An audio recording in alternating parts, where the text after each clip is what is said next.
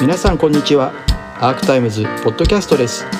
今起こっているさまざまなニュースの深い部分について専門的な知識をお持ちのゲストをお迎えして望月磯子さんと私尾形俊彦が掘り下げていきます。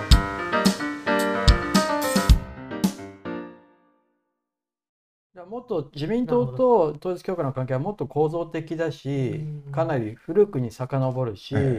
それが80年頃から、その党のか本当の幹部、三役ですからね、そこまで浸透してたということですか。それでその、おその後もそういうまあしかし党三役にそのコミュニケーションするってことは組織的ですよ。その経費もそこから出てたわけだから、それはあの本木さんの、そのなんていうか単純な逃げですよ。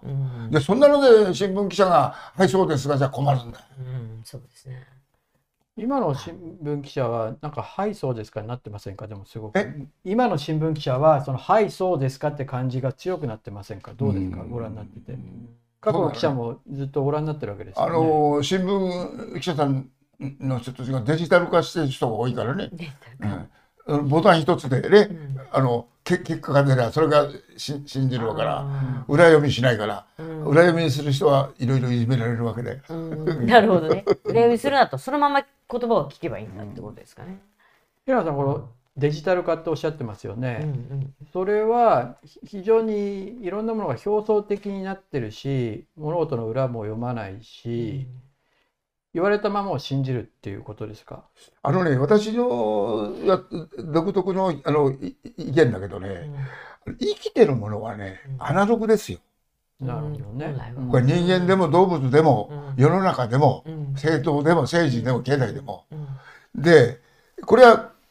これからロボットデジタルからしたらもう生命っていうものはないですよ。生命っていうのは矛盾してる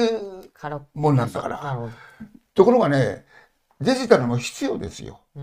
その生命活動を矛盾する生き物を効果的にね活動させるとか、効果的に、えー、そのいいように機能させるとか、いう補助的なもんなんですよ。ところがあのなんつうかその人間の頭よりがいいロボットができたらね、うん、ロボットに使われ使われることでしょ。うん、そのすご論理的に全部切っていくわけだから、はいはい、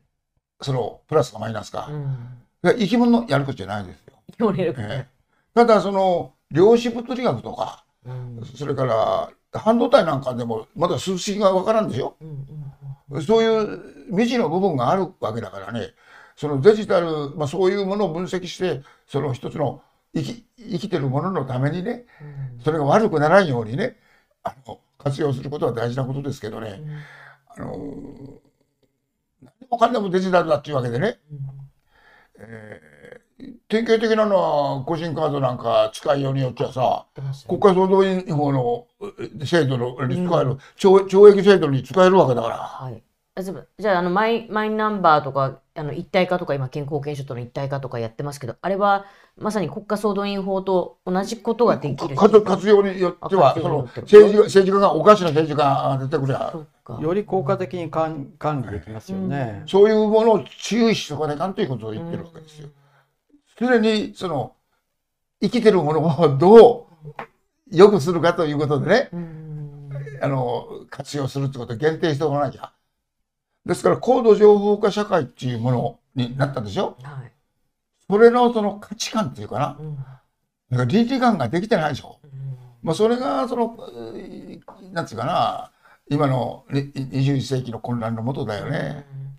今あのねインボイス制度なんかもこれねあの中小零細のところから1000万以下でも取っていく制度だと私は思ってるんですけどこういうのも全てこうデジタルとこう結びつけられてしかもそういうのがマイナンバーとまた統合されていけば何ていうんですかね今軍拡でも取れるだけ取れっていうのが今の政府の方向だと思うんですね国民から。あの税金で取っていけばいいっていうのは本音だと思うしで最終的にはそのとにかく吸い上げることっていうのを政府がまあこれ財務省の意向もあるんでしょうけど考えてるばっかりで、あの、本当に私たちをこう、ある種、なんていうかな、税金を吸い上げた税金でこうもっともっと国民のために奉仕ができますというそういうビジョンが全然ないままなんかマイナンバーとかインボイスだけが淡々と進んでいくっていうのが怖いですし、うん、ねあの古賀茂明さんがマイナンバーをもしやるのであればまずじゃあ政府政治家自らがねその毎日毎月のその飲食の細かい明細含めてあのオープンにしろと。それぐらい全ての政治家がやった時に初めて、あ、じゃあ国民もあのマイナンバーって登録するかっていう覚悟ができるけど、今はっきり言ってこう国民の感覚からすると、これで私たちこの情報どう利用されるのか悪用されるのかとか、ひたすら税金取られるだけじゃないかっていう不安感しかないんですけれどね。その通りですよ。その、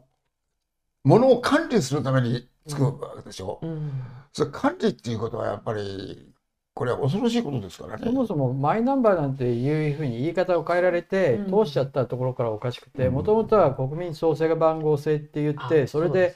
あのいろんな法案がつえるわけですよね。だけれどもなんか急にマイナンバーとか言って非常に私はねネーミングがうざんくさいなと思ってましたけど。マイナンバーって言われてみんな別にマイナンバーって言わなくていい。マイナンバーってのはずるくて自分のナンバーみたいだけど違う。それ政府がつけた政府がつけた番。号なわけですよ。ですね。各国でそういうその管理システムがあることはありますけどアメリカもソーシャルセキュリティナンバーってありますけど、やっぱりそこはアメリカのソーシャルセキュリティナンバーってまあただの紙だったりするんですけどね。あそうなんですか、紙紙あれそれ紙なくさないように思ってる 青い紙紙だけど面白いですねアメリカ。だけどまあそれにそのいろんなクレジットヒストリーっていうあのね、あの借金した履歴が残っていったりしてそれが社会的な信用につながるっていうそういう仕組みアメリカになってるわけですけどそれがあのただ問題なのはどういうふうに使われるかだしやっぱり政府に対する信頼感がどれぐらいあるか、そうやって情報を出した時に悪用されないかっていうそれはやっぱり政府にどれだけ説明責任を政府が果たしてきて、今まで国民に対してどういうことをやってきてっていうのが全部ねあの信頼できるかどうかにかかってくるわけですよね。うん、でその部分の信頼させるための手立てをそれが古賀さんの言ったね自分たちの情報を公開するっていうのはそれ一つだと思いますけど絶対やらない僕は、まあ、じゃあ政治家がそれやったとしてもじゃあこ、ね、あの市民や国民一人一人がね、全てを提供する必要は僕はないと思いますし、でもまずは政治がなぜ問題かというと政治や政府に対する不信感が問題なわけですからそれをまずは払拭する努力をすべきですよね。それないままどんどんどんどん最初はあんまり結びつけませんって言ってたのが急にね、始めたらあれもつけますこれもつけますと。で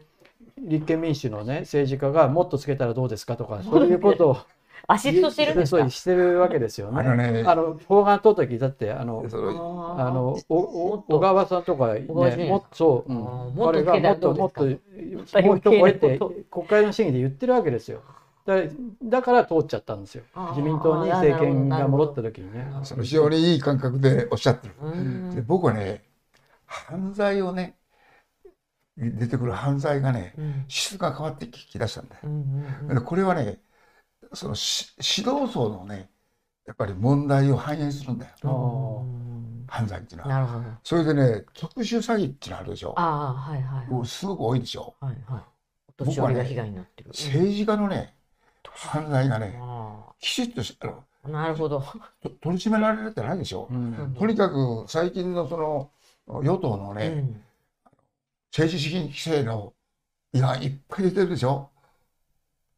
そうですね。高市さんはじめ。うん、ていうか過去もあったんですよ。ここと 10, 10年ぐらい、うんうん、立件されてるのは少ないでしょ。う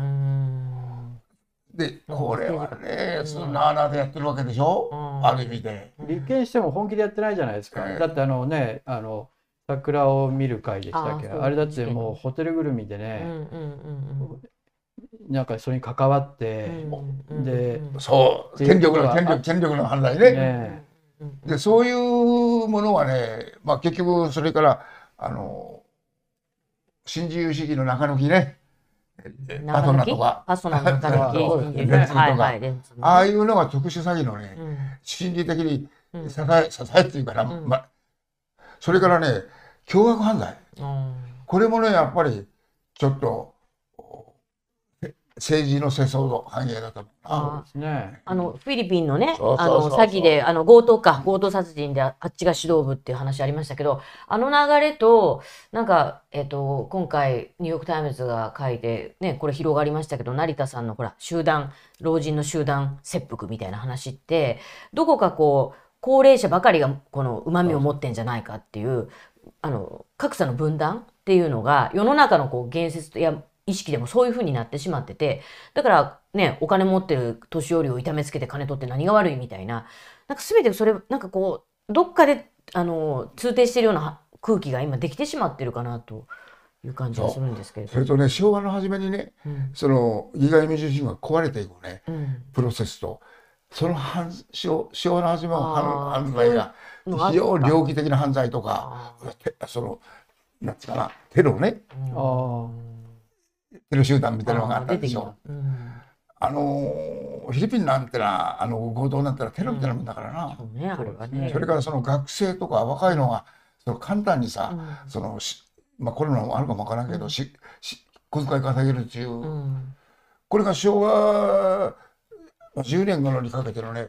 あのエログのナンセンスの時代、あの事件とかね、うん。あのエログロのそ現実事件って犯罪がそあの政治の劣化をね証明ししていくなんるですよ。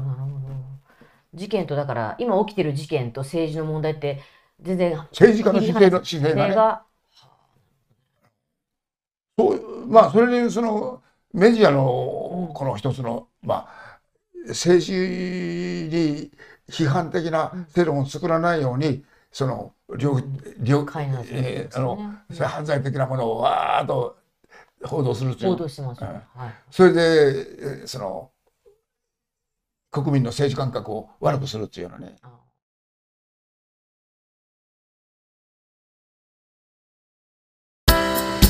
アークタイムズポッドキャストお聞きいただきありがとうございます。他にも様々なエピソードがありますのでぜひお聞きください。